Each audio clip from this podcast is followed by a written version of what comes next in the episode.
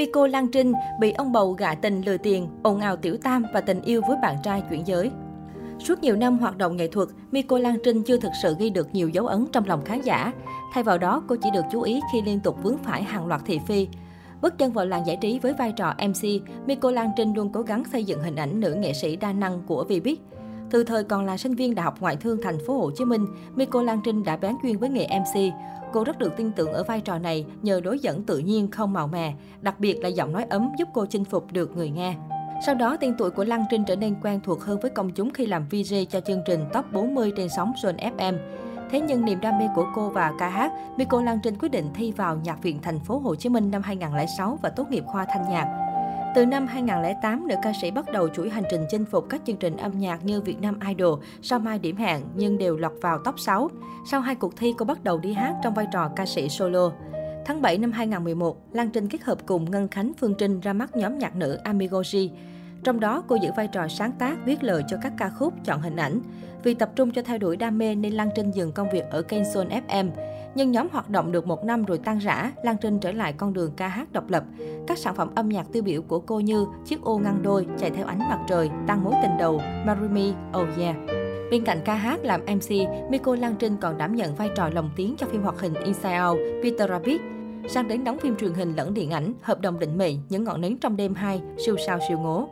Bị ông bầu gạ tình lừa tiền, Năm 2012, Miko Lan Trinh gửi đơn đến các cơ quan báo chí lẫn cơ quan chức năng tố cáo ông Nguyễn Hoàng Vũ, tổng giám đốc công ty V Amigo GSC, vi phạm hợp đồng, lừa gạt tiền và gạ tình cô trong thời gian kể từ khi cô về đầu quân công ty này. Lan Trinh còn tố cáo Nguyễn Hoàng Vũ khủng bố tinh thần trong một thời gian dài. Trong đơn tố cáo, ca sĩ này tố ông bầu của mình đã không làm đúng với những cam kết trong hợp đồng, số tiền bồi thường cho cô không đúng như ký kết. Đồng thời cô cũng lên tiếng về việc ông Vũ cố tình dựng chuyện và nói xấu cô. Khi hai người chia tay, ông cũng là người đã can thiệp vào công việc và đời sống riêng tư của cô, làm tổn hại cuộc sống cá nhân và sự nghiệp của cô. Tuy nhiên, phía Amigo lại khởi kiện Miko Lan Trinh không thực hiện đúng hợp đồng gây thiệt hại cho công ty. Vụ kiện này kéo dài nhiều năm, đến phiên tòa ngày 29 tháng 10 năm 2020, vụ kiện mới kết thúc. Hội đồng xét xử tuyên án rằng hợp đồng chấm dứt do lỗi của hai bên, trong đó lỗi lớn thuộc về phía công ty Amigo. Hợp đồng xét xử này cũng tuyên hủy yêu cầu đoàn Miko Lan Trinh bồi thường 450 triệu đồng, nhưng tòa tuyên bố cô phải bồi thường 40% chi phí đầu tư theo bản xác định đầu tư trị giá 150 triệu đồng. Bị tố là tiểu tam và chuyện tình ồn ào với bạn trai chuyển giới. Tháng 8 năm 2020, Lan Trinh công khai chuyện tình với người yêu chuyển giới Kenji. Được biết, Kenji nhỏ hơn Miko Lan Trinh 5 tuổi và làm lĩnh vực sản xuất, giám đốc hình ảnh. Cả hai gặp nhau tại một buổi ghi hình vào đầu năm 2020. Nhìn thấy sự chăm sóc ân cần chu đáo của Kenji khiến cô nảy sinh tình cảm. Vượt qua nhiều rào cản, cả hai quyết định ở bên nhau. Tuy nhiên đến cuối tháng 8 năm 2021, chuyện tình của Miko Lan Trinh vướng không ít ồn ào. Cụ thể, Kenji, bạn trai chuyển giới của Miko Lan Trinh, bị một cô gái tự xưng là người yêu cũ, tố bắt cá hai tay. Trong thời gian yêu người này, Kenji vẫn qua lại với Miko Lan Trinh. Dù mối quan hệ yêu đương giữa cô gái này và Kenji đã được gia đình hai bên chấp nhận, nhưng Kenji vẫn cố tình phủ nhận khiến cô uất ức. Bên cạnh lời tố già như sớ, cô gái này còn tung luôn hình ảnh chụp lại tin nhắn và hình ảnh thân mật của cả hai để làm bằng chứng. Tuy nhiên, đối mặt với lời bóc phốt, người yêu của Miko Lan Trinh vẫn một mực phủ nhận. Kenji cho biết cô gái này chỉ là trợ lý cũ nhưng đã bị mình đuổi việc vì xấu tính. Anh hoàn toàn không có mối quan hệ tình cảm gì với cô ta. Cũng giống như cô gái này, Kenji cũng đăng hình ảnh chụp từ tin nhắn để chứng minh trong sạch. Về phía Miko Lan Trinh, nữ ca sĩ khẳng định hoàn toàn tin tưởng vào người yêu bởi từ khi bắt đầu mối quan hệ, cả hai luôn thành thật với đối phương về mọi chuyện.